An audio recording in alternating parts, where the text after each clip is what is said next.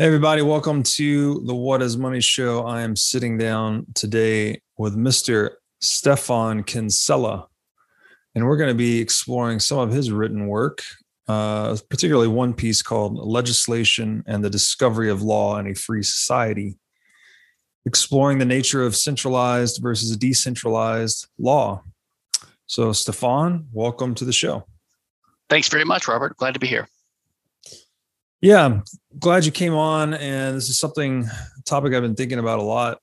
And uh, I think you're the right guy to talk to about it with. So you open with this quote that I really like from Franz Kafka, who wrote that justice must stand quite still, or else the scales will waver and a just verdict will become impossible. What exactly does that mean? Well, for me, that quote, um, um, I, I, like it because it, it, it captures some of the uh, the analysis uh, I try to draw out in the article, which a lot of it's highlighted by Hunter and Hoppe. Um, it's basically the idea that when you make law in a certain way, um, it increases overall uncertainty and that's bad in so many ways. Um, it's bad for time preference. It basically raises time preference. Mm. Um, and it reduces inefficiency. It makes us all poorer. Now, how does it do that? I mean, there's another expression which is similar to that, which is that no man's life, liberty, and property are safe while the Congress or the legislature is in session, right? And the idea there is that when you have a stable legal system and prefer and hopefully a good legal system um, uh, so you have two things that you want the law to have. You want it to have stability and you want it to be just. But even if it's not perfectly just as long as it's stable then it's predictable and you can maneuver around it right? You know what to expect. But when it's subject to arbitrary whims and decrees um, then you never know what to expect. And uh, you know uh, so the problem this this is the result of having the type of legal system that we have nowadays which is legislation is seen by most people as the dominant source of law where law legal law that is not not there's other types of law right? The word law is used for things other than legal law or juristic law uh, like uh, moral law economic laws um, things the physical laws like the law of gravity. But by usually when people talk about law they, they mean legis they mean uh, state law or the law that determines human affairs right? Consequences for interpersonal actions between people. And nowadays law has been corrupted and perverted and distorted and changed from the, the origin and the history of law which was not the way it is now. In the past law emerged as the um, the set of rules that people settle upon to regulate interpersonal affairs. And usually they're decided upon according to certain uh, obvious or common sense natural principles like first owner, first user of a resource is the owner uh, or you can you can convey it to someone by contract that is by consent and the owner of that resource has the right to determine who can use it so those are all fairly common sense things so you have property contract, and then you have things like torts and crimes. Um, and those laws develop basically when people have disputes or conflicts over the use of scarce resources, including their bodies, and they seek uh, a solution to that dispute, usually as a third party, like an arbitrator or a judge or a king. And the the guy making the decision about who gets to use the resource or who was right or who was wrong is usually trying to find a fair or a just result. So they use common sense principles, they use local customs, local uh, local values of the people, and they re- and they uh, they re- refer to previous decisions of the growing body of law. So that's how the law develops. So that's what law is. Law is an attempt to find and develop rules that helps us live together in peace and in a conflict-free way given that we live in a world where there conflict where conflict is possible because there's scarcity. Um, but over time, especially since the advent of, of, of democracy about 200 years ago, um, the parliament or the legislature or the Congress, which has always had a power to make law by decree, but it was always a fairly minor part of the overall body of law. The private law was usually developed in this decentralized fashion I mentioned earlier uh, by a bunch of courts or tribunals deciding disputes between real people and trying to find a fair result, trying to do justice. They didn't always succeed, but at least they were trying to. And by and large, the body of private law in the Western legal in the Western system is fairly libertarian. Um, and the two great systems are the Roman law and then the common law of England, uh, both of which lasted for, you know, uh, well, the common law is still alive, but, uh, you know, roughly 1,000 year periods. Uh, so about a thousand year period for the development of the Roman law, and then later the, the, the, the British common law, the English common law started being developed. Um, but nowadays, we have an increasing prevalence um, of legislatures and Congress making the laws and gradually submerging the private common law with legislation. And this has corrupted even the average person's understanding of law. So you'll hear, uh, you know, someone will say, Show me the law. or what is the law? Where's it written down on paper? So they think of law as commands written down by an uh, arbitrary commands written down by uh, a committee of government bureaucrats, which we call legislators or congressmen, or sometimes the king himself, right? When you have a dictatorship, just the decrees or edicts. And people think of it like that. And then the, instead of evaluating the law as being fair or good or just based upon what it says and its effect on people, they look at the process by which it arose. And this is the this is what democracy's done to us. So um, it, when when there's a law that someone doesn't like, the person defending the law will say, well, was it enacted legitimately by the legislature? You know, did did a majority of the legislature vote for it? Yes.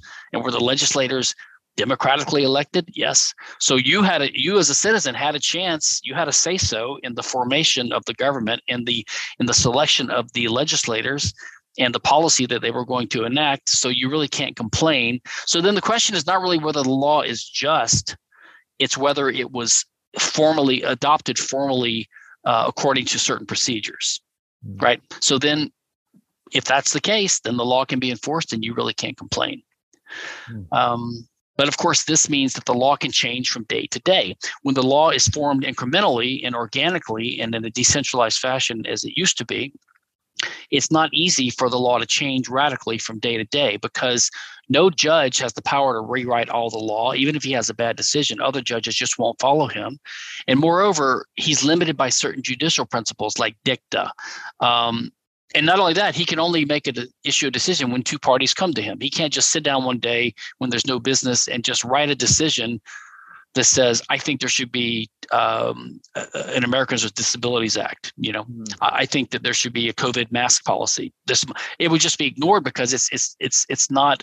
Uh, there's no case or controversy between actual parties, and he has no precedent he can rely on for that. So, um, so the, the, the, the decentralized legal process is more stable and more certain.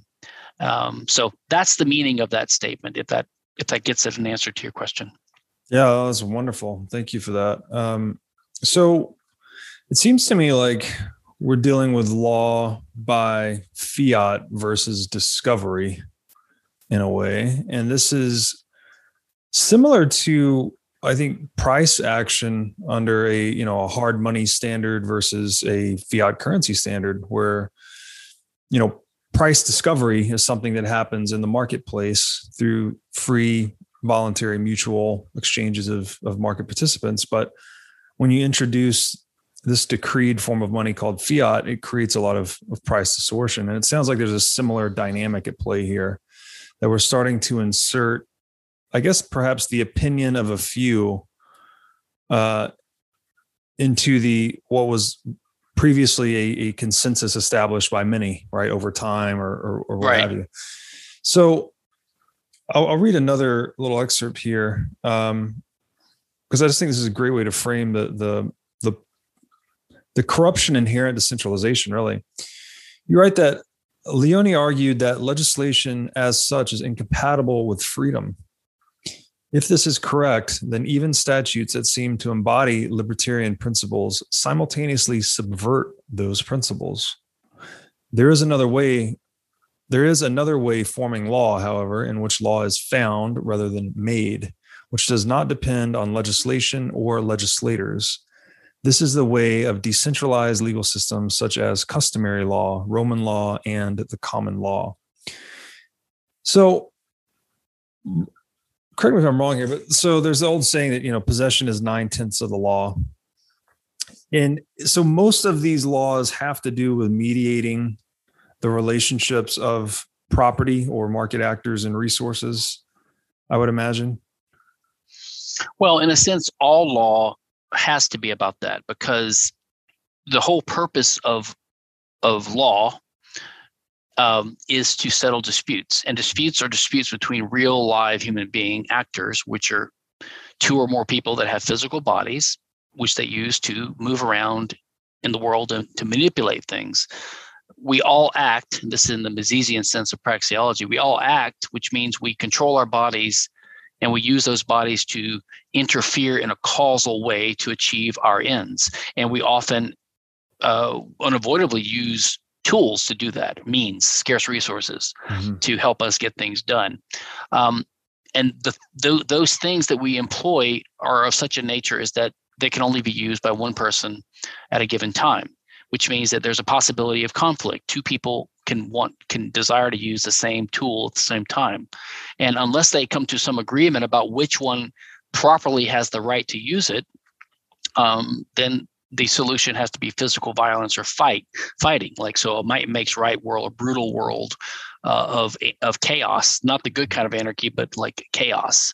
Um, and uh, in that kind of world you know you can't plant crops you can't build a house you can't take you wouldn't bother to take time to invest in long run production processes because the fruits of your labor would be stolen right away. They'd be unsecure. So why why bother to do it? So we would live a hand to mouth existence and we live in a primitive society. Um, so so as murray rothbard pointed out uh, well as say Ayn Rand pointed out all all rights are human rights Okay, and that's for sure. And they're individual human rights, or rights held by individual human actors. And as Rothbard emphasized, all rights are property rights because all rights have to do with the exclusive right to control a given disputable resource, which is either your body or some physical resource in the world. And all law is just the reflection of various rights. Mm. So, law, in a sense, is always about the assignment of ownership to some resource that's what it ultimately comes down to.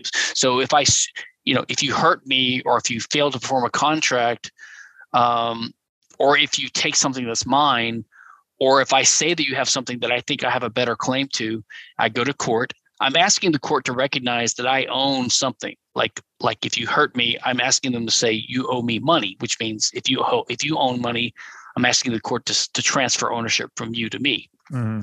So everything's always about always about ownership. Um, so all law is really about property rights uh, in the end. Um, you asked earlier about fiat. I mean, I know that some Bitcoiners like uh, Saifedean Ammous, he talks about not just fiat money, which is horrible because it's money issued by fiat, by state, by decree of some some sovereign, but you know, fiat food and uh, mm-hmm. things like that. Uh, but yeah, in terms of law, you could say that we have fiat law when the legisla- when legislation becomes the dominant source or, or the supreme source even of of, of law. Um, and in fact, that's what Leoni was getting at. Leoni, influenced by Hayek, um, Hayek actually did make an analogy between um, uh, money and economics and the law. So just as uh, Austrians like Mises and Hayek recognize um, you can't have successful central economic planning because well, according to Mises, you you won't have a property right. You don't have property rights in the in the means of production, and mm-hmm. therefore you don't have meaningful prices that inter, that that help allocate resources efficiently. Mm-hmm. And according to Hayek, um, uh, you you block the process of price discover of discovering dispersed and tacit information, which prices help you collect. Right. Mm-hmm. So in both cases, having a central planning committee of economics, they're always groping in the dark and they always have a necessarily inefficient uh, decision, which basically means that we're all impoverished, which is why the Soviet Union and North Korea and Cuba and all these countries are always poor. Um, And so Hayek made the analogy that likewise, just like um, uh, if you don't have meaning, if you don't have real free market prices in property in the means of production, you, you can't have meaningful prices that convey information about scarcity and supply and demand and those kinds of things, uh, you're basically short circuiting the communication process of the market. By the way, I think there's some problems economically with that argument. I'm more of a Misesian, but anyway, it's a helpful metaphor. Mm-hmm. Uh, so he said similarly, um, when a when a when a legislative committee just decrees what the law is, they can never know, they can never have enough information about the local circumstances of the communities that they're regulating, right? Normally, when law comes from the ground up in a decentralized fashion, organically, eh, by made by judges and decision makers who can have witnesses and have the parties in front of them they can ask questions they can they can take into account local customs and traditions and they can know the whole context. They basically gather more information and the judge can mm-hmm. make a more informed decision when he's trying to do the just result. But a central committee making the law number one they're not always trying to do the just result they're just trying to get something accomplished that they want accomplished. Um, so justice is not the standard. And even if it was the standard, um, they don't have enough knowledge of the actors um, of the of the local people that they're trying to regulate. So their laws are always going to be crude and have unintended consequences. Um, so that that is one point that Hayek made that Bruno Leoni uh, got from him. Yeah, excellent points there. That I find it interesting that you know both law and money are. I mean, they're both social constructs mediating this property relationship, right? Of ownership over scarce factors of production and whatnot. And um, it's interesting too that both fiat law and fiat money would then be used to violate property right? We know that when we're expanding the money supply, we're basically allocating, we're, we're diluting the property rights of some in favor of others, those nearer the newly produced money. And it sounds like with fiat law as well, we're creating certain types of distortions. Um, yeah, and I think there there's also incentive effects too, right? I mean, like uh, so when the when the central when the central bank can print money, it's going to tend to print it for the government's interest and for the interest of the earlier recipients of the money, right, is mm-hmm. cronies and its uh, favored uh, system. Uh, and and likewise, when the legislature enacts law, they're going to pad the law with earmarks and with mm-hmm. special things for their constituents to keep themselves being elected and to do favors for their friends. Um, so yeah, there are lots of similarities in why they are both corrupt and why they both impoverish us and, and harm society. And they disrupt the natural order of things. In the free market, you would have um, you would have free market money and it would be governed by supply and demand and, and by economic interest mm. um, without manipulation by a central actor who has a lot of power to to corrupt it for its benefit and at the expense of the people, uh, both through inflation and through the Cantillon effect, which means that you know the earlier recipients benefit before the inflation is set in, and also through the business cycle. So the business cycle is set in motion also by fractional reserve banking, um, combined with the government's power to control um, uh, the fiat money system, and the business cycle both impoverishes people and also creates a perpetual underclass of of um, of very poor people, which then the government can, you know, draft uh, economically conscript into the, you know, even if we don't have conscription anymore, legally into the military, for example, uh, so many people um, are poorly educated because of the corrupt public schools, um, and and because of government regulations, and because of unemployment caused by the perpetual uh, business cycle caused by the Federal Reserve. Uh, there's always artificially high unemployment. So the you know the underclass that doesn't want to turn to crime uh, and go to the prisons that we pay for, um, they they join the military just to just to put food on the table. And then you can't quit once you join. So even though we say we've abolished conscription, we still have a form of economic conscription, and of course, it largely falls upon uh, minority populations, which tend to constitute the bulk of the uh, of the of the underclass. So you have this horrible rippling effect of of negative effects of of of government control of money. And with law, I, I, don't. It's hard to say which one is worse. In a way, law is worse because uh, the Federal Reserve is a subset of law, right? It's created by law. Mm-hmm. And you couldn't do that again with customary law. You could never have a national bank that just mm-hmm. emerged. You have to have special legislation, which is a decree by a committee of people in the government to create another agency of their own government. Um, so law is the super the superset of the problem. Uh, having artificial law made by made by democratic lawmakers. Well, is it so? The very nature of fiat itself, you know, or or be, do this because I said so, kind of thing. Correct. This seems to me to be, first of all, coercion is inherent to fiat because otherwise they wouldn't have to command you to do something, right? Someone would have done it voluntarily. And if coercion, I, I, guess I'd like your feedback on that. Is coercion inherent to fiat? And if it is, doesn't that make all declaration by fiat corrosive to civilization? I mean, it seems like you're just creating these externalities of your your right pushing people mean, to do something they wouldn't otherwise do. There have to be second order consequences to that that are deleterious correct. to civilization. Yeah, so let's untangle a couple of things. So fiat just means to to speak or to say something. So you and I can say something, but mm-hmm. unless we have some kind of institutional or coercive power behind it, it's just our opinion, mm-hmm. right? Mm-hmm. So the only fiat that we care about is fiat that that has an effect, and it has to have an effect because it's it's it's the, it's the word of the the sovereign, right? Someone that has a massive amount of power that can get their get their commands um, uh, obeyed, mm-hmm. and they mm-hmm usually can do that by a massive by a combination of propaganda and dependency right so many people now work for the government or have mm-hmm. relatives that work for the government or dependent upon the government one way or the other you know with democracy they've bought everyone's loyalty because you mm-hmm. you need your social security payment or you need the roads or you need the public schools or you, you know your brother-in-law works for the cops or you know your your aunt works for the social security administration and you know uh, or the faa or the army uh, um, uh, right?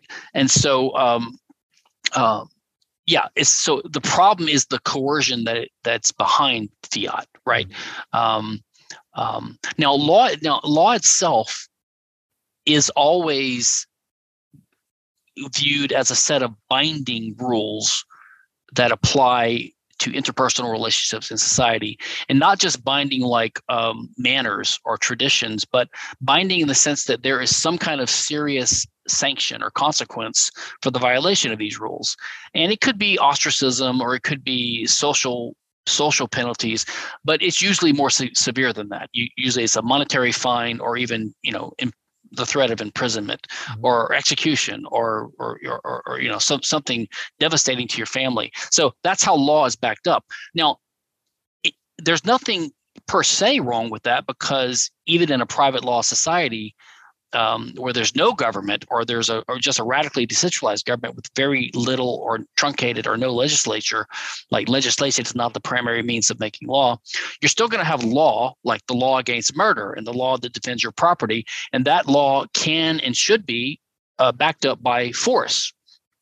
So that would be a coercive, you know, uh, you know, if you if you try to rob someone or break into their home, you know you might get shot and everyone's going to think that was legitimate or just or if you get mm-hmm. caught you might get imprisoned or ostracized or or fined um, and that's fine so it's fine to enforce law with force as long as it's a just law but you're only going to get a just law if it's made privately or at least in a decentralized fashion where the goal of the lawmakers is not, they're not really considered lawmakers. They're, this is a distinction I, I, try to draw in the paper. Um, they're law finders. So their idea is that there's a law out there. It's basically we're trying to work out the nat the, the implications of the natural law principles that we all know. We all know the basics. You know, you, you shouldn't you shouldn't attack people without provocation. You shouldn't take their stuff.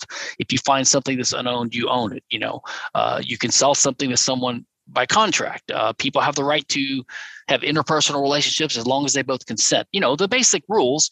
And then law should be seen as the development of finer and finer detail laws uh, or rules that flesh out the details of this. And over time, over the over the centuries and the millennia, they do get fleshed out. And so the law gets more and more detailed, and that's good because that means there's there's more and more legal certainty right? So over time, you know, if the law just says you can't hurt people, that's a good rule, but there's a lot of vagueness and uncertainty. So you don't know the details of how, uh, of particular circumstances that have not arisen before. But as they arise and they get decided and people customs develop and people learn them, the law becomes more and more certain, and that that leads to more and more prosperity and more and more possibility of peace and harmony. Because again, the purpose of law and property rights is to enable people to live in peace with each other if they want to. So you have to know what someone's property rights are uh, to to voluntarily respect it you have to know what they are. And so the more detailed the law is, a just law, then the more you know and the more we can can cooperate by voluntary trade. So once you know who who owns something and what your rights are, then you can make a deal and negotiate and trade. Um, so this is the natural evolution and movement of the law. This happened in the Roman law. This happened in the common law, and it happened to some degree in other systems like uh, the law merchant, the lex mercatoria, uh, in Venice, you know, uh, of the merchants, uh, even the canon law of the Roman Catholic Church, and in some other legal systems too, uh, uh, Jewish law, um, even Sharia law to some degree. Um, um, but again, nowadays these systems, the core private law that was uh, developed organically is becoming more and more submerged with these huge statutory schemes come that that bureaucrats come up with, you know, environmental laws, uh, animal rights laws, uh, you know, zoning regulations, taxation itself, um, um, you know, COVID mandates, these kinds of things. Yes, such a twisted situation where and it doesn't seem like we've figured a way out of it. Um, you know, civilizations uh, you, as you pointed out, you know, like the Roman law and English common law, they've come up with these decentralized law traditions, but they seem to centralize over time. Um, so is it?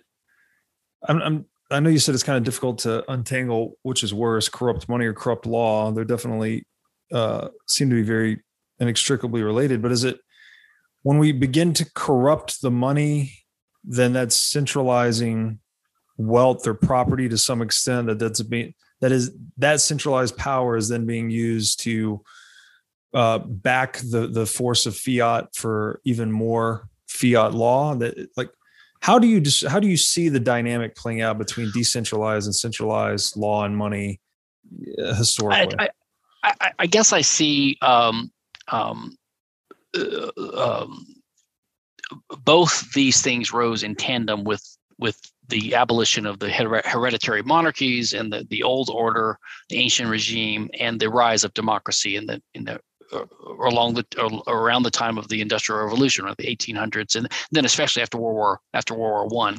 Um, and so um, I, I, suppose as a especially as a bitcoiner um, I, I, see money in a way um, the ability of the state to have fiat money is basically enables it to be able to deficit spend. So it, mm. it can pass these crazy laws that are expensive and, and go to war mm. only because it can pay for them by control of the of the printing press, right? Mm. If they had a tax to pay for everything, I think the government would be on a much smaller budget because the people would revolt at a certain point if you tax them 70 80% you know um, and that's what they would have to do. They wouldn't be able to.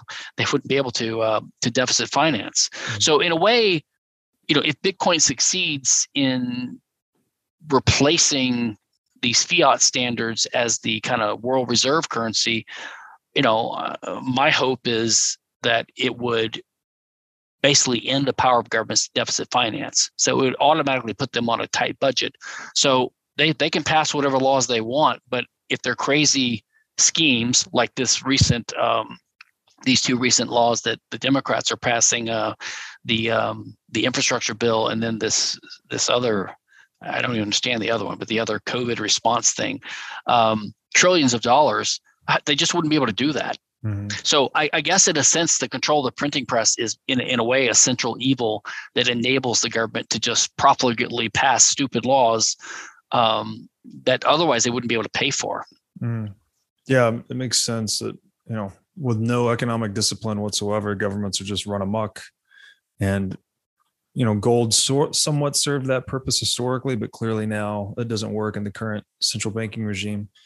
Uh, you wrote I'll read one excerpt here. The virtues of economic liberalism, private property, freedom of contract, individualism, natural law, and justice are really only secondary derivations of the basic individual rights to person and property. And this is something I think is so sorely misunderstood today. People don't understand the importance of property, right? We talk about freedom a lot, we talk about um, human rights a lot, but people do not understand the nature of property. And, and really, maybe this is what you know legal discovery is really trying to discover is is you know life liberty and property. I, maybe that was a result of this discovery process. Um, i think this was first ratified in the magna carta maybe 1215 life liberty inviolable property. Um, but we've never the way one of the ways i view bitcoin i'd love to hear your feedback on this is that it's the first implementation of inviolable property we've ever had you know it's not perfect but it is seemingly the hardest or most expensive property right to violate that humans have ever had. Do you think that this fundamentally changes the way we organize ourselves in the long run?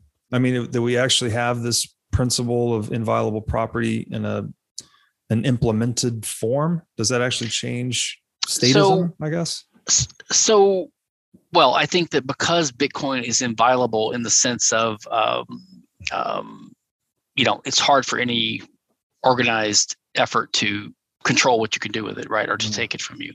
Um, I think that is part of the basis of what makes Bitcoin um, feasible as a non-inflating money uh, currency. And uh, again, I think if people flee, flee to that in enough numbers, it will basically uh, end the power of the of the states to to um, to deficit finance by printing more fiat money. It just they won't be able to do it anymore. Mm-hmm. So I do think it will serve there. Um, this idea of Bitcoin as property, I think. Uh, here's the way I look at it. Start start with what humans are, like like like Rothbard did in his uh, treatise "Man, Economy, State."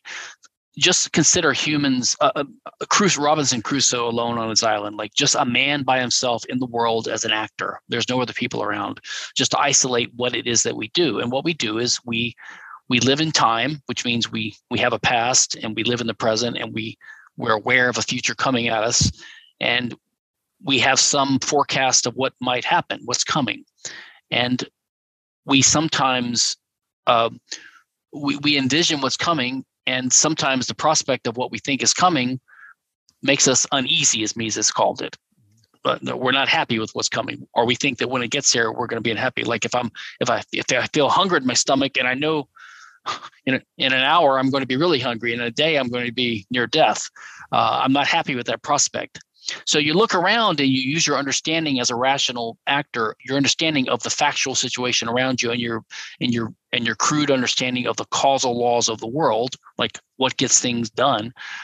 And you think, what can I do to stop this? How can I intervene in the state of the affairs to basically change the course of history and to create a new reality in the future instead of the one that's coming? That's what human action is. In a sense, we're all like little mini gods trying to create new universes.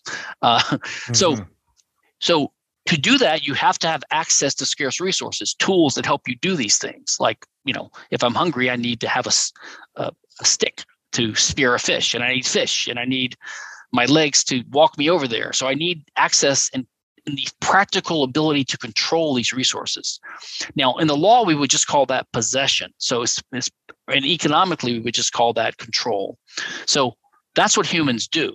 So, in such a world, all you have to do is worry about technical problems, like worry about technically how do I get this done? Like, what's the best way to catch fish? Do I make a net? You know, do I throw a grenade in the water and blow them up? You know, do I wait for dead ones to wash up on shore. But anyway, so there's different ways to get fish.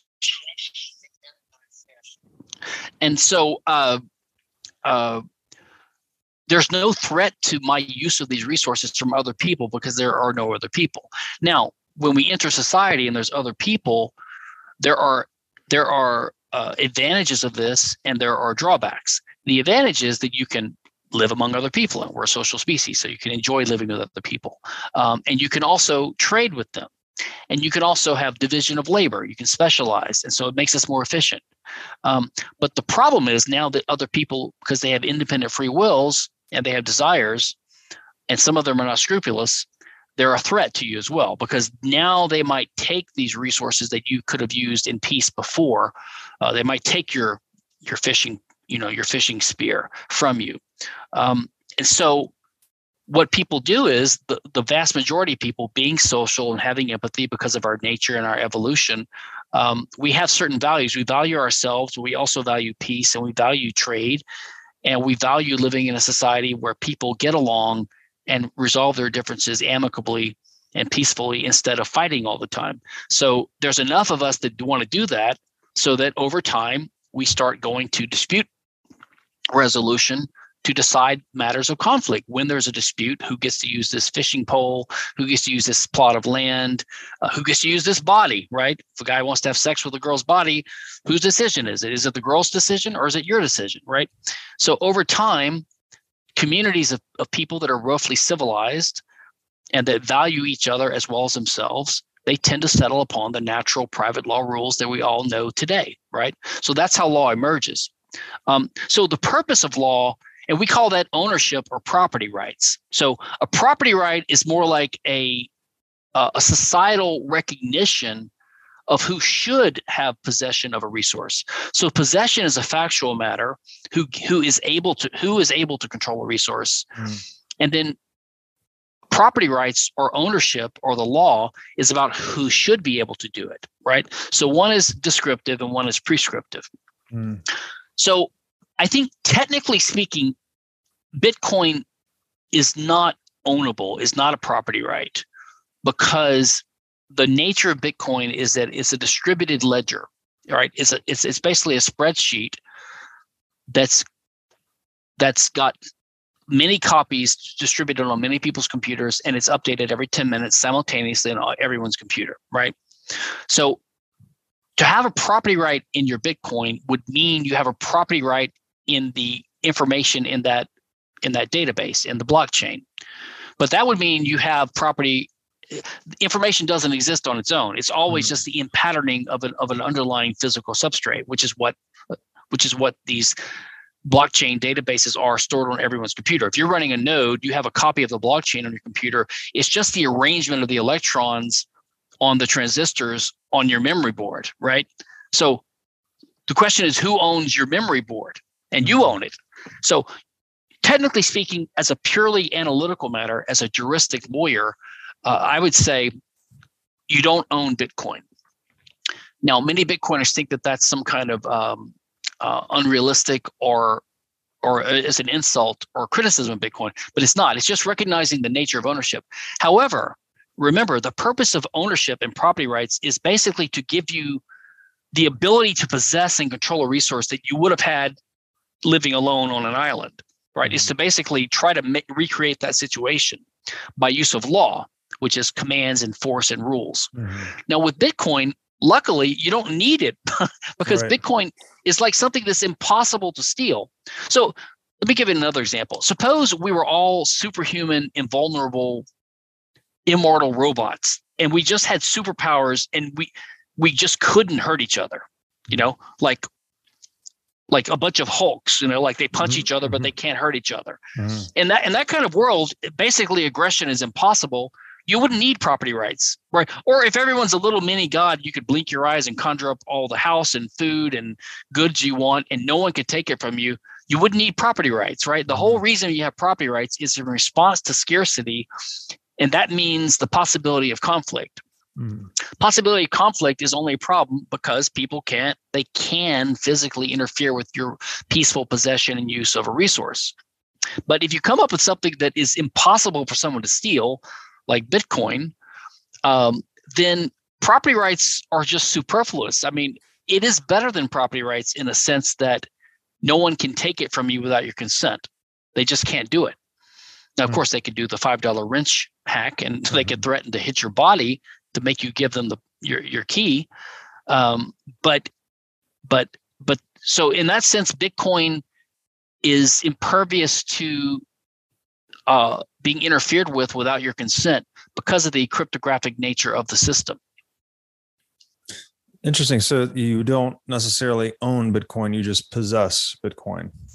Yeah, because if you own something, again, it means you should have the right to control it. So yeah. let me give an example. Um, let's say you own a car, which means that the law recognizes that you have the right to use the car, mm-hmm. right? That's in addition to and different from your ability to use the car. Like if you have the car, you have the ability to use it. You you possess the car. But if you own it, you also have the right to use that car. Mm. Now, what that means is if someone takes your car from you without your permission, if they steal your car, you're still the owner, but you no longer have the ability to control it, right? But the law says you should own it, which means now you're entitled to use force, or the or the or your agents are entitled to use force to get the car back and to take it back by force if necessary, right? Um, so if you owned a Bitcoin, so so let's say I own uh, one Bitcoin, I would say I have a Bitcoin, but let's say that you want to say I also own the Bitcoin and someone guesses my private key. Now, I know that's extremely unlikely, but let's just say they guess it. Mm-hmm. Now, if they guess my private key, they have the ability to enter the Bitcoin network and they to tr- to take to take that Bitcoin and to move it somewhere else, right? Um, now, if I own the Bitcoin, they've stolen it from me because you know, even if I leave the door of my house unlocked, if someone comes into my house and they steal take my TV, they're still stealing it. Just because I don't have a lock on my door doesn't mean people are entitled to use my resource, right? Mm-hmm. Uh, that's just a, a prudential matter, right? So likewise, if someone guesses my my key, and I'm un, I'm the unlucky you know victim of that, and they take my Bitcoin, if I own it, I would have the right to use force to get it back.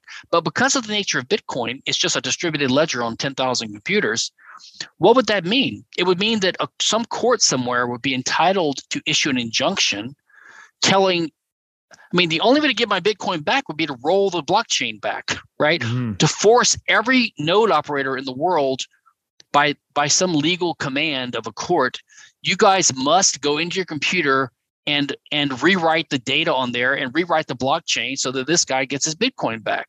And actually that's what craig wright tried is my understanding in one of his many lawsuits where um, after the bitcoin cash bitcoin sv split when he cockily claimed he would win that that that fight and bitcoin cash dominated over sv um, he claimed that there was some kind of some kind of collusion among the, the miners or something like that on the BCH side, which made you know Bitcoin SV lose. I, I might be getting the details wrong, but it was some mm-hmm. complaint like that. And I believe he filed an antitrust lawsuit, a private civil antitrust lawsuit in a Florida state court. But what's the goal of that? The goal was to get a court to say, okay, you win.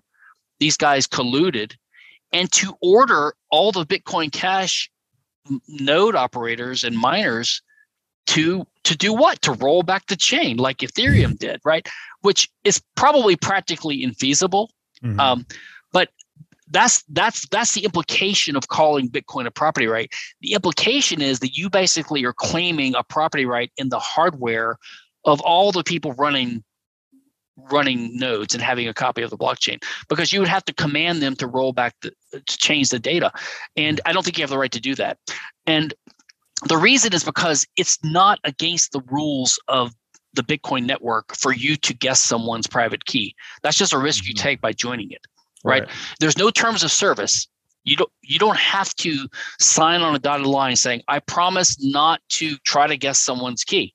Right. There's no there, there's no rule like that. So that you're not violating any contract rule and no one that has a Bitcoin owns the all the computers that are storing the database that represents the information that lets them say they have this Bitcoin. So that's why I say you don't technically own it. But again, luckily you don't need to own it because the, the design is so secure that uh, the your, your security in having access to this Bitcoin is far more secure than any legal system could give you because they're always imperfect, right? Because it's always possible to violate a law.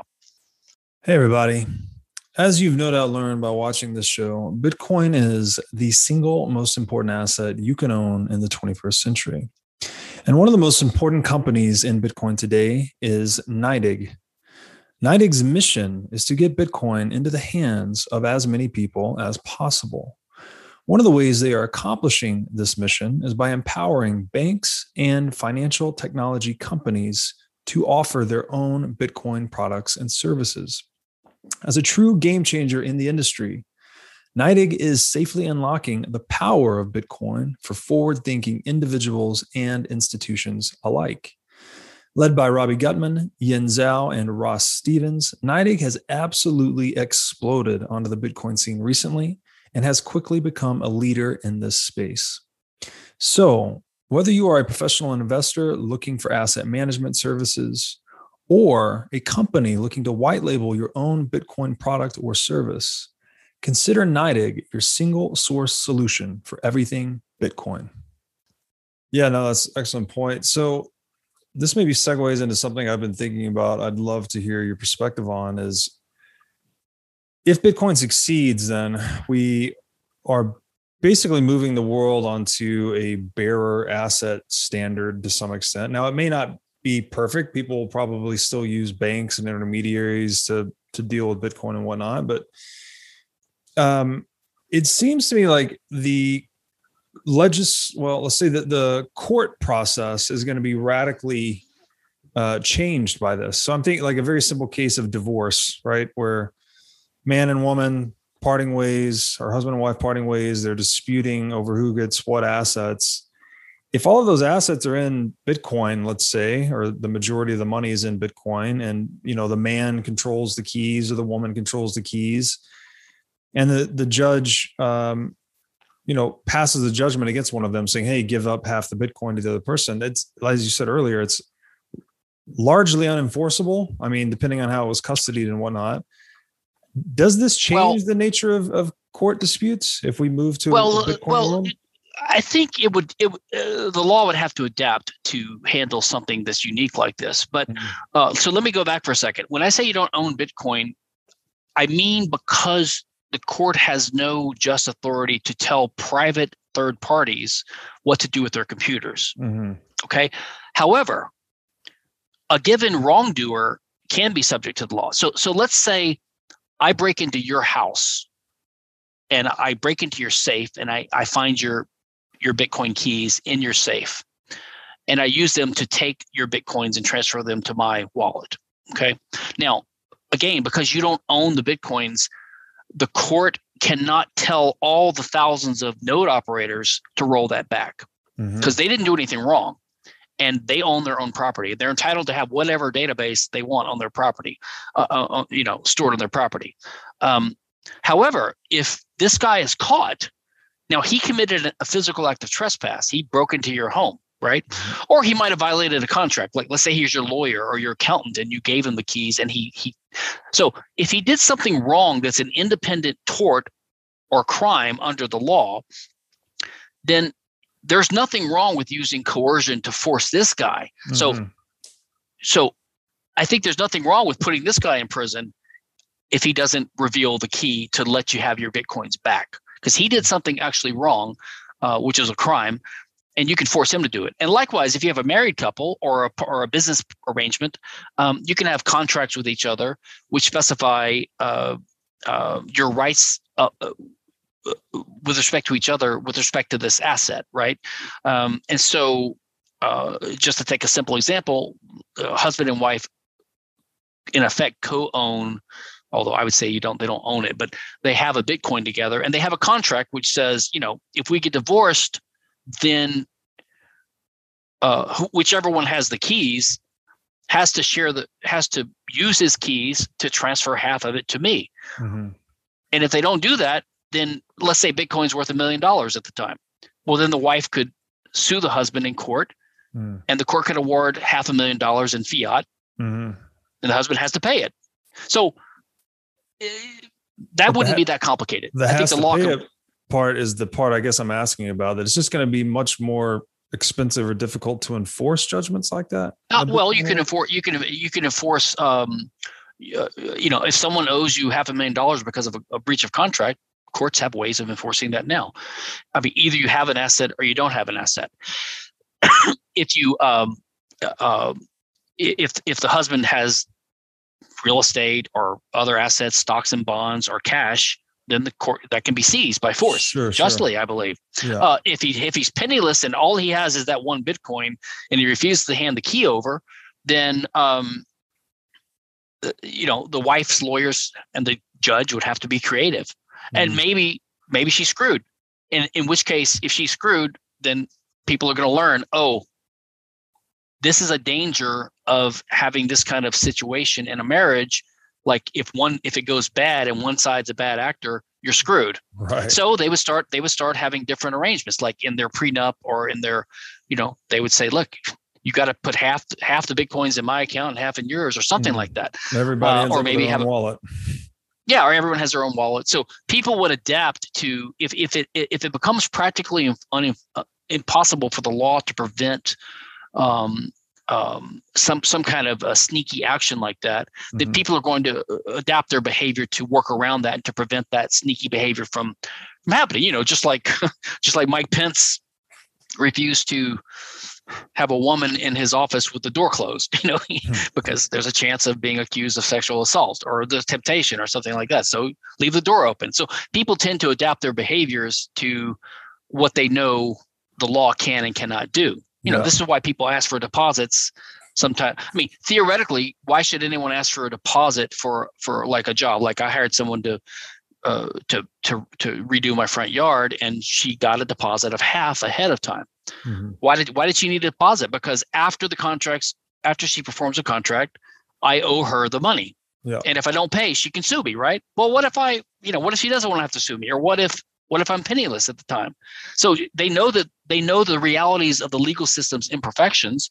So people come up with means to minimize that risk. Sometimes mm-hmm. they use an escrow agent, right? Mm-hmm. Um, now, you mentioned earlier something I find interesting, um, and uh, uh, my thoughts on this come about partly because of um, the debates among Austrians about fractional reserve banking. You know, you have the kind of Misesians, Rothbardians, the 100% reserve types who oppose not only centralized fiat fractional reserve banking like the Fed does, but even private fractional reserve banking, which the other side, the Hayekian side, calls the free the free bankers call they call themselves the free bankers, and they believe fractional reserve banking is both um, good and necessary and inevitable.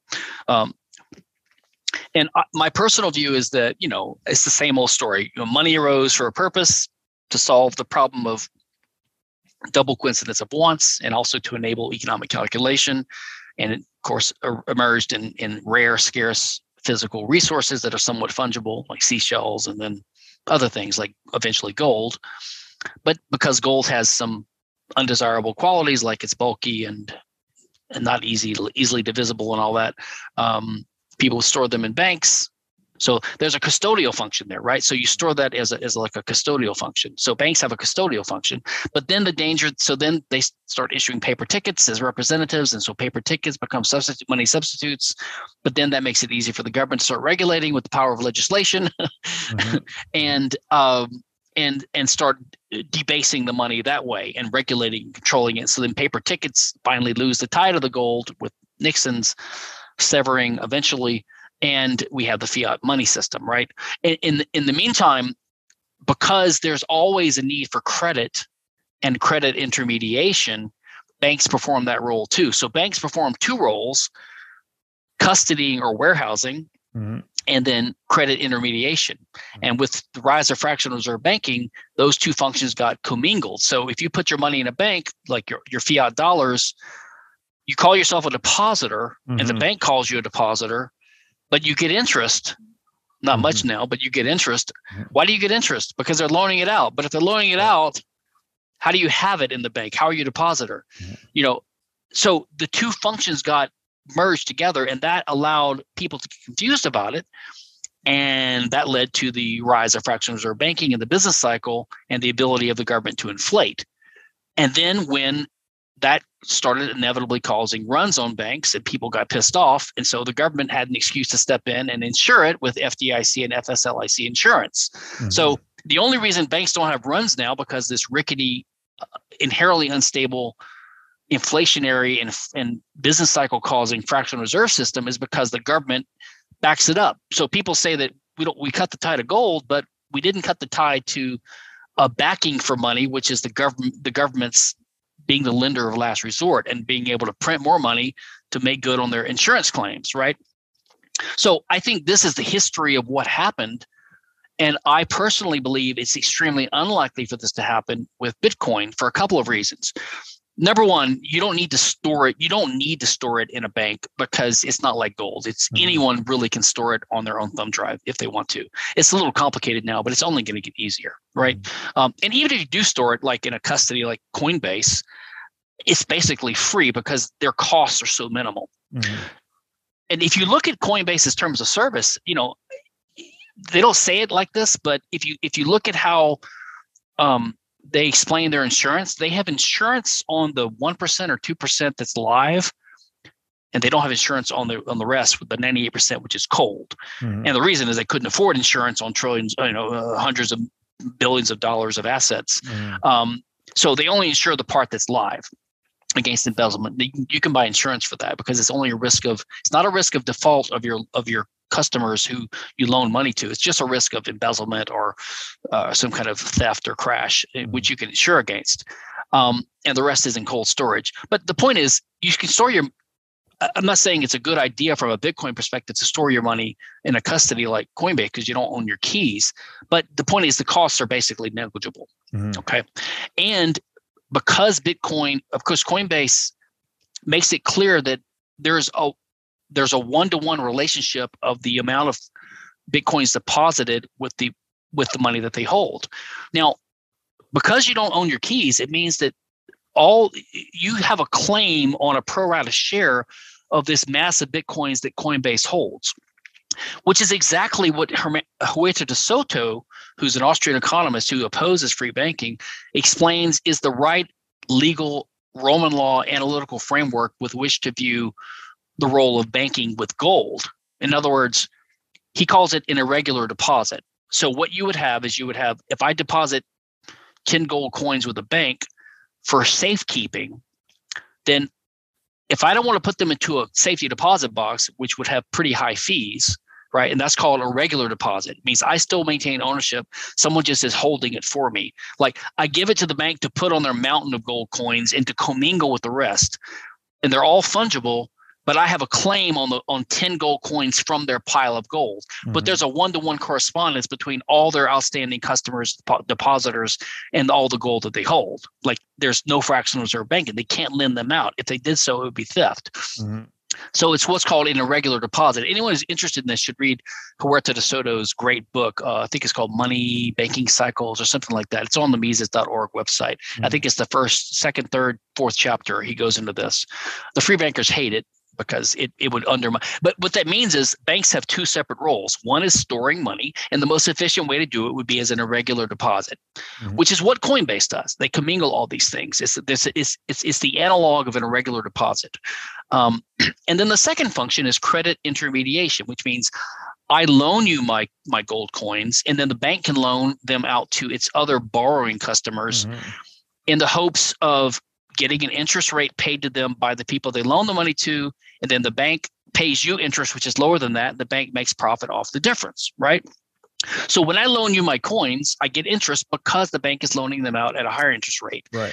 And it just saves me the trouble of finding uh, someone to borrow my coins from me because the bank is more efficient at it. That's called credit intermediation and I think there is there's a role for that right now. I think that's what this Bitcoin um, lending is doing. But when mm-hmm. people do this, you notice Bitcoiners are under no illusions that they have a guarantee to get their money back because right.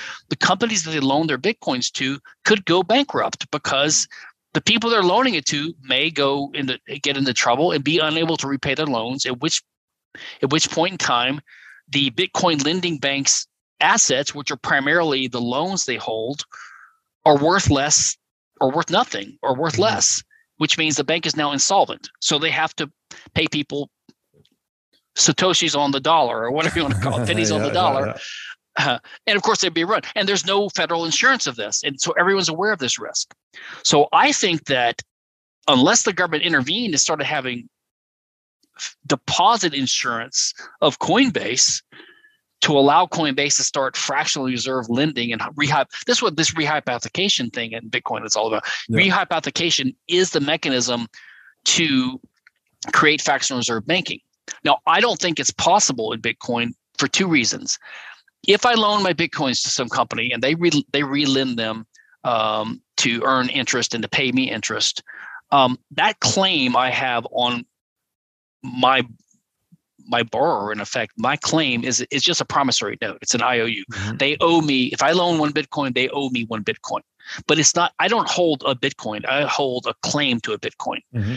now if i wanted to buy something with bitcoins like someone says i'm selling you my car for one bitcoin i don't think they would accept my iou for a bitcoin as a payment because it's not going to be worth one bitcoin because there's some risk associated with it right. because the borrower may may stand me up this is why i don't think iou claims for lent bitcoins can be what's called a money substitute so mm-hmm. there's no way fractional reserve banking works unless people think that these claims these iou claims are worth exactly the amount of the lent funds that you de- quote air quotes deposited with the with the uh, with the bank mm-hmm. um, unless there's there's deposit insurance right which mm-hmm. is an mm-hmm. artificial intervention in the market so so my opposition to free banking and fractional reserve banking and my my view that you should have a clear dis- distinction in the banking system between storage and between credit intermediation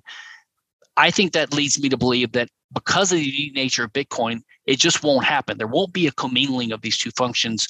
Um, again because the fees are so low and you don't really need a bank to store your bitcoins. Um, and furthermore i believe in the bitcoin world i think the practice of credit and borrowing will almost all will almost disappear. This is a crazy yeah. view of mine but i think people will just earn money save their money. Like you get out of college or or out of high school or whatever and you get your first job it's a prosperous economy because the government's not intervening there's no business cycle anymore your money saved in bitcoin grows in value every year. Maybe not 200% but maybe 5% 10% you know it's pretty good. Just not mm-hmm. losing value. And and you save up until you can buy a house and you rent an apartment in the meantime it's not a big deal so you get out of you start your first job and for 10 years you're renting and then you buy a house for cash Mm-hmm. I I think you say if you need a car, you rent a car, use Uber, or or, or you buy a you you know you a cheap used car, and then you finally buy a new car or whatever you want for cash. So my personal view is the whole function of credit is going to almost disappear, and the storage fees are going to be basically zero, or you can self self custody. So I think banking is going to radically change um, um, with the advent of Bitcoin. Yeah, no, I actually agree with you on the the debt piece specifically. I've thought that, you know, we're 350% global debt to GDP. I could see that contracting down below 10%, you know. It should it should almost go away.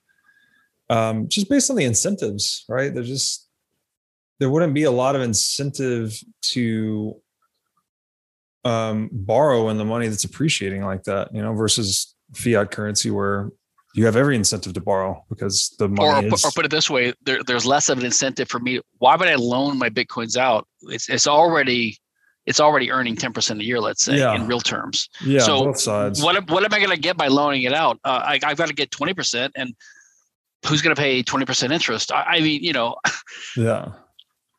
Yeah I, I agree with you. Um definitely it's going to be right i want to zero in on something though so you know incentives basically is what we're talking about right? Incentives changing the patterns of human action in a very significant way um, potentially for a really long time you know assuming that bitcoin monetizes and um, remains money for for several hundred years. You already mentioned earlier that this would put a some economic dis- reintroduce some economic discipline to government. So that would in theory uh, restrict a lot of government spending really that things that are ha- being passed today just wouldn't happen right? They would not have recourse to those funds. I wonder too your views about does this influence the nature of the business models we see in the world like there's there's some theory in bitcoin circles that a lot of the rent seeking uh, a lot of the deceptive behavior a lot of these uh, you know, unicorn companies. That a lot of this is rooted in just the money is losing value so quickly that people have to get increasingly take on increasingly exotic and substantial risk to outperform that inflation and that culminates in all these weird uh, behaviors we see between market participants in the world. So, do you? How significantly do you think swapping out the incentives of money, moving from a fiat currency standard to a hard money standard, actually changes uh, human like human character, human behavior, human interaction? I mean, I honestly, personally believe that it's going to be radically transformative, um, maybe in some unimaginable ways, but pretty much all good. I think that we're so used to um, not only fiat legislation, but fiat money. Um, and that has increased our time preference. It's also impoverished us because of the business cycle. Mm.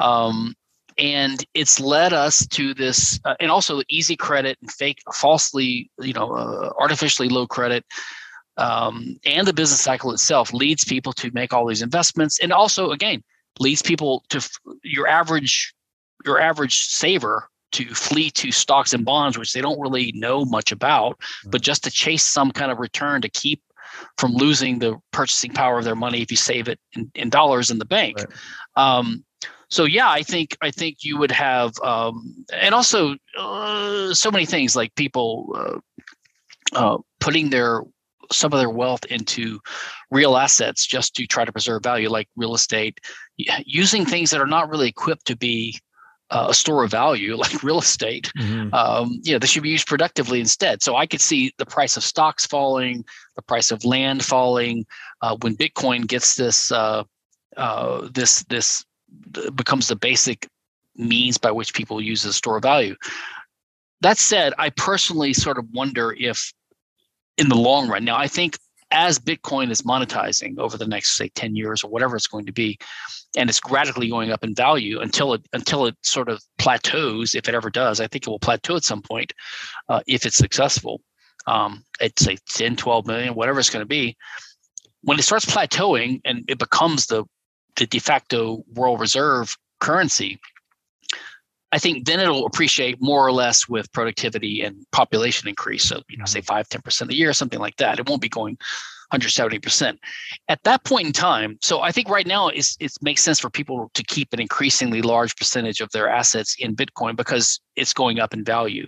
Even if you have 5% in Bitcoin right now, if it keeps going up in value, eventually that's going to be 70%, 75% of your of your wealth, right, or more. Um, so, are you going to sell just because you don't want you want to diversify?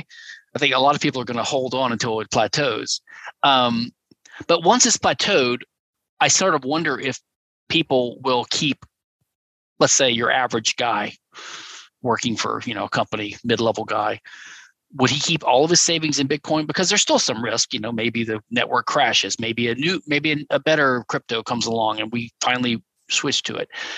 You know, maybe you only keep 10% or 20% of your wealth in cash even though it's going up in value at 10% a year, just for diversification. So maybe you do put the rest in an index fund or in you know your brother-in-law's restaurant or uh, um, uh, you know uh, maybe loan funds to someone starting a business. I don't know what people would do, um, but I I do wonder if people would really keep all of their or you know or most of their resources in Bitcoin once it's plateaued.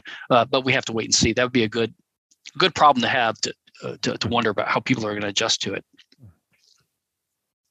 What do you think about the moral standard, though? Because I know some of the Austrians have written. Oh yeah, the monetary standard and the moral standard are inexorably linked. We know that you know civilization is a reflection of time preference. Um, we've already outlawed or outlined how some of these you know aspects of fiat law and fiat money increase our right. time preference.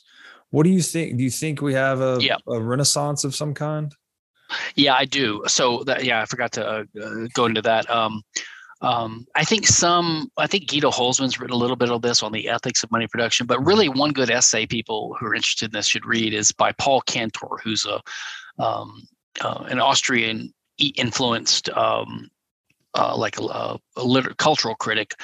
Um, and he, he wrote a paper in the Review of Austrian Economics called uh, hyperinflation and Hyperreality." um, something in light of Thomas Mann. But mm-hmm.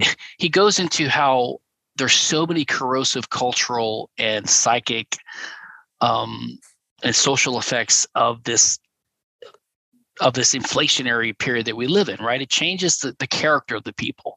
Like like I said earlier, I think I, wonder if credit, the, the idea of borrowing, will just fade away. People have sh- high time preference now, like you know, live in the moment because the future is so uncertain mm-hmm. and could be so bad, right?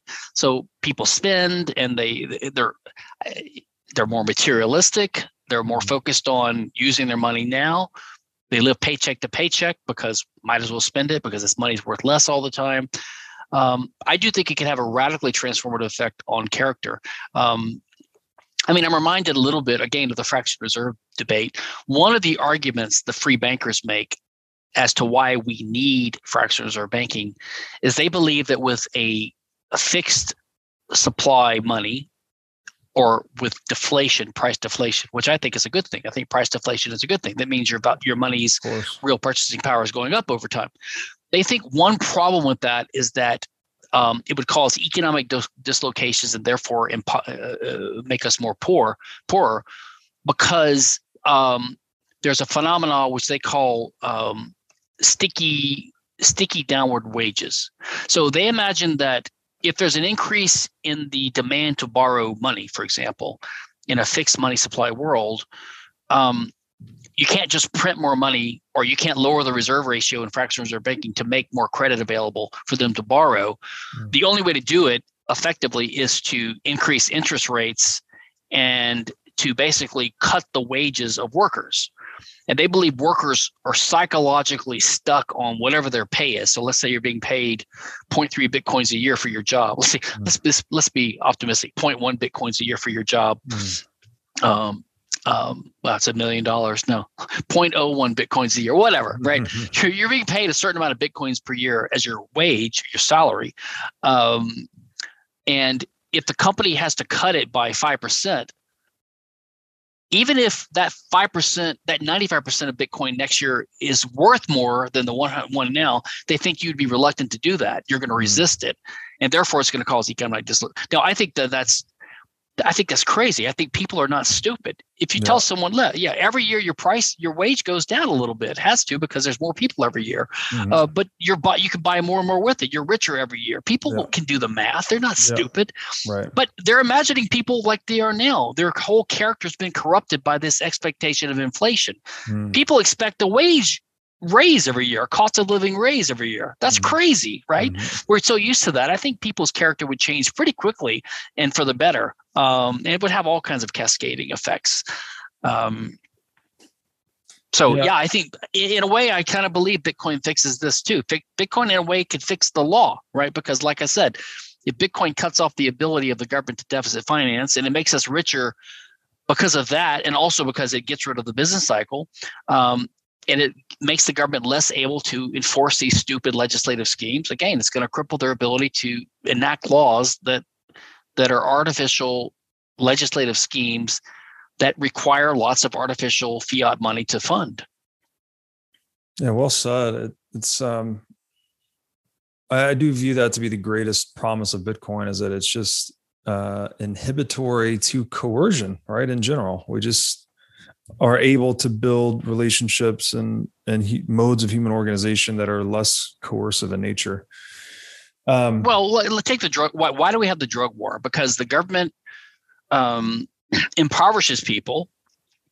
So it creates slums and welfare, you know, uh, mm-hmm. ghettos and, and, and, and impoverished class, and it pays, it, it helps them with welfare, basically, right? Public schools and other forms of welfare, which it pays for with the fiat money system, right? So the average person, the average voter, like, okay, well, I'm not paying for it they don't see they don't realize they're paying for it mm-hmm. by by price inflation right or, or then they put them in prison and how are the prisons paid for you know not really with our tax dollars because it, the government's running a deficit right so mm-hmm. again if the if the government had to actually pay um, direct welfare payments to these people and all the costs of prison and had to tax everyone for that your average sort of amoral cons- conservative anti-drug suburban idiot who who's in favor of the drug war now because oh drugs are bad and okay why might as well make it illegal mm-hmm.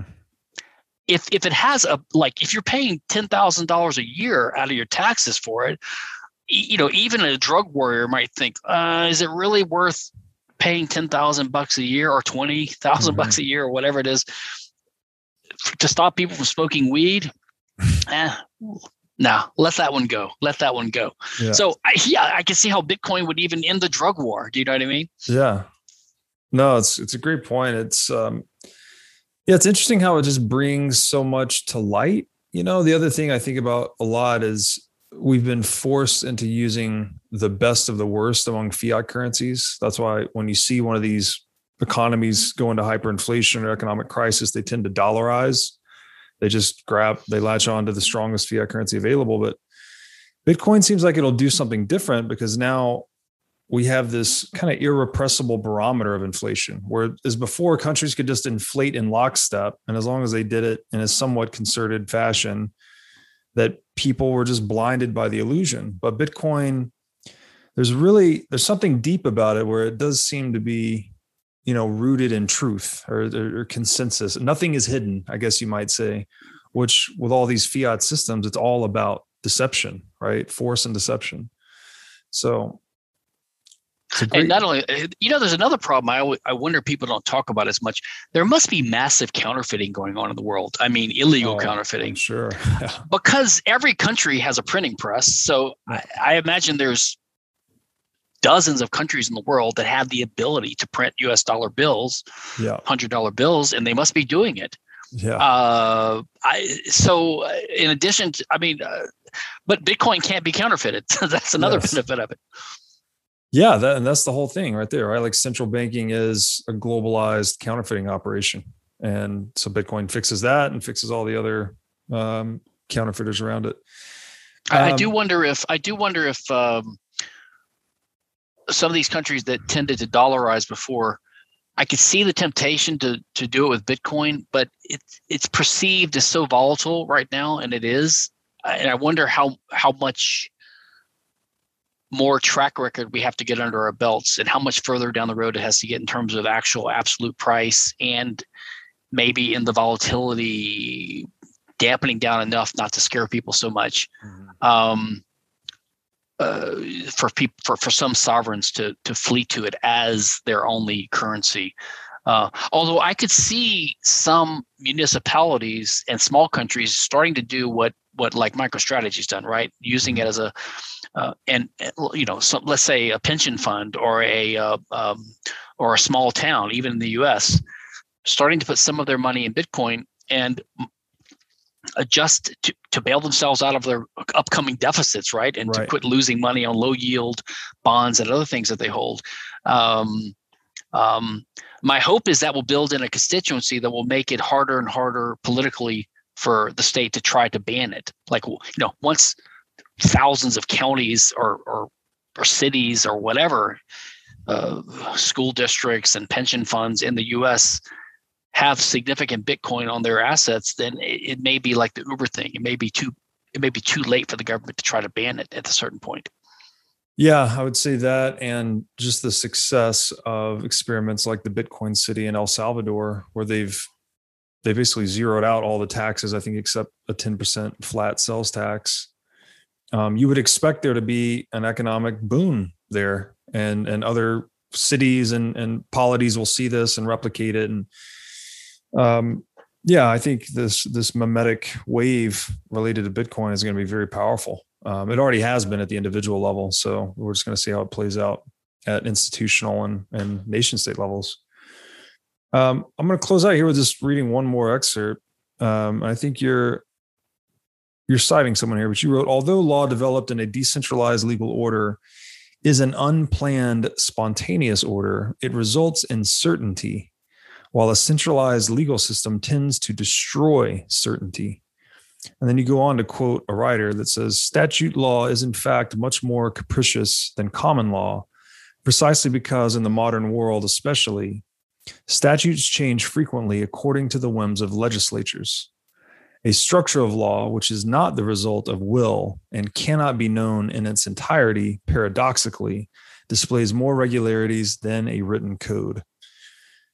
I mean, this is the whole name of the game. It's just getting back, you know, society is comprised of the individual, right? It is a bottom up complex phenomenon. And this entire idea of being able to dictate it from on high, from behind, you know, inside the ivory tower by fiat and, you know, pull the levers to control the complex system that is the world economy or the geopolitical order is just outdated and asinine, I think. So it's it's great to see Bitcoin just um, almost forcing it's a forcing function, right? It's really putting centralization and decentralization head to head to see which to prove which one works.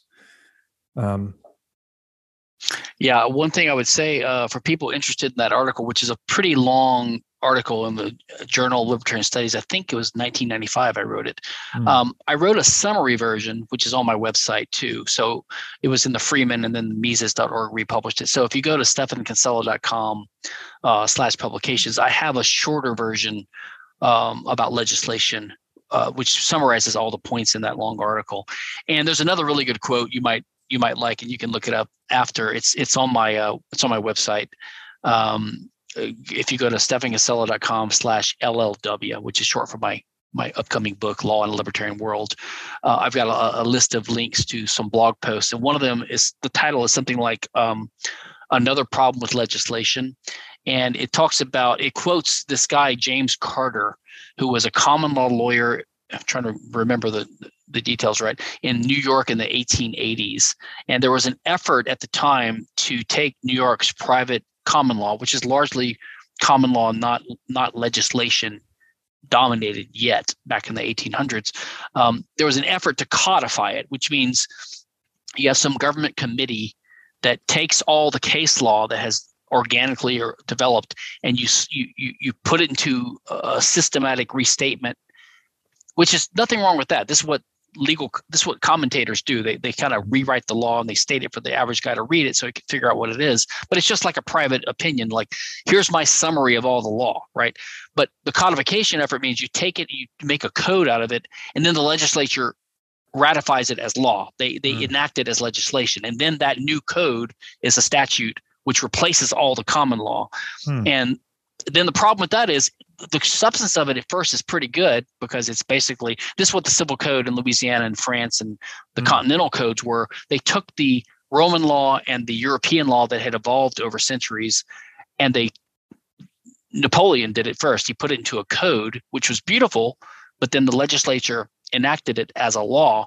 And the first article says legislation is the supreme source of law. Mm-hmm. So they hmm. enshrined legislative positivism as the like legislation as a source of the primary source of law by doing that and then that gives the legislature um, the the temptation to tinker with it over time and to start mm-hmm.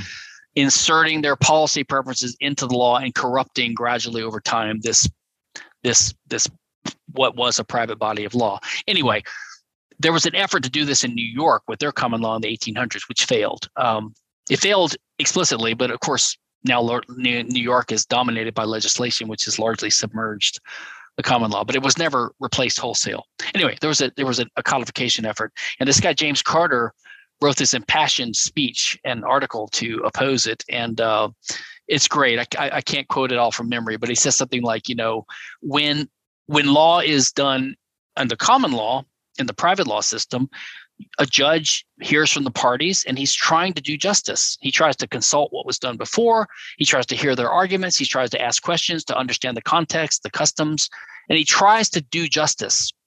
That's the that's the whole goal.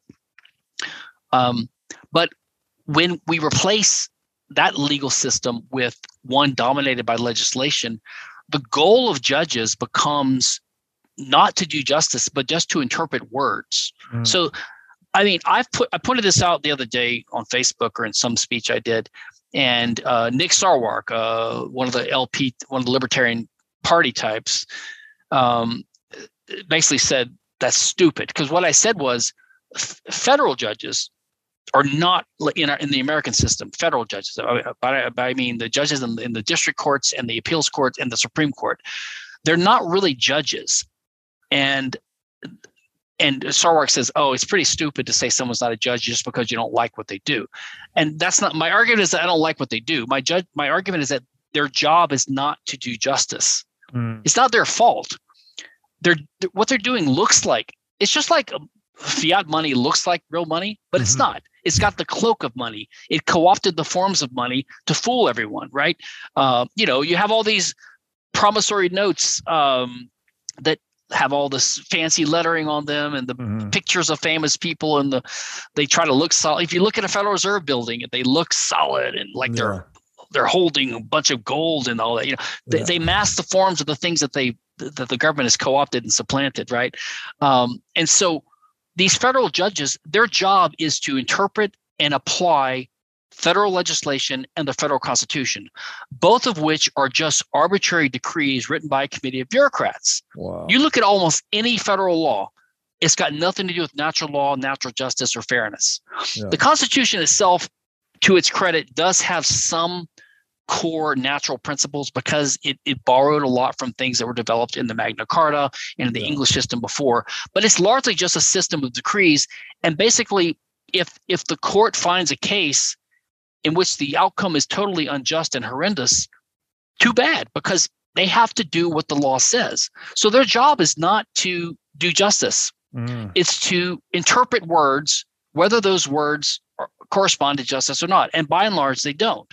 So I don't think federal judges are actually judges. Um, um, fiat judges. Yeah, yeah, that's where I was going. So they're they're fiat. They're they're they're pretending to be judges. Not only that, they work for the they work for the government. Uh, I mean, they're just a branch of the federal government. Everyone says, "Oh, they're they're there to put a check on the government." Like they are the government. What are you talking about? they're in cahoots with the government. well, Stephan, this has been an awesome conversation. I really appreciate your writing. Um, it helps sharpen my understanding about all of these things that I'm not an expert in, but they're very important as they relate to um, you know socioeconomics and uh, justice, frankly, right? Because that's that's what this is all about. Moving back to hard money standard is just restoring justice in the world. So, uh, you mentioned your website. Is there anywhere else you could let my audience know where they can find you? Uh, I'm NS NS Kinsella. My first name Norman, so it's NS Kinsella. I'm at NS Kinsella on Facebook and uh, and Twitter. And uh, yeah, StephanKinsella.com is is the main place for this kind of writing. Awesome. Well, thank you so much again for what you do, and appreciate you coming on the show today. Thanks a lot. I enjoyed it.